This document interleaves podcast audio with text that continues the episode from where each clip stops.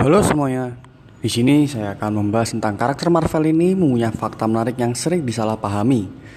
Karakter-karakter seperti Spider-Man, Hulk, dan anggota X-Men telah mempunyai reputasi sendiri selama berdekade-dekade. Tapi sejak kemunculan Marvel Cinematic Universe, populasi dari True Believers telah bertumbuh dengan sangat masif. Orang-orang dan dari mulai orang tua hingga keponakan kecil adalah kalian dapat menceritakan kisah dari karakter-karakter komik itu dengan detail. Dari mulai Paman Ben, Alfred, Planet Krypton, Stark Industry hingga dua Mama Marta, Spider-Man, hingga Ego the Living Planet. Dewasa ini merupakan masa yang hebat bagi orang yang bergerak di bisnis superhero. Dan yang pertama di sini adalah Ghost Rider adalah ghost atau hantu. Yap, nama Ghost Rider dia merupakan seorang stunt motorcycle sih yang bisa berubah menjadi tengkorak berkepala api. Sangat mudah mengetahui dari mana kesalahannya bermula.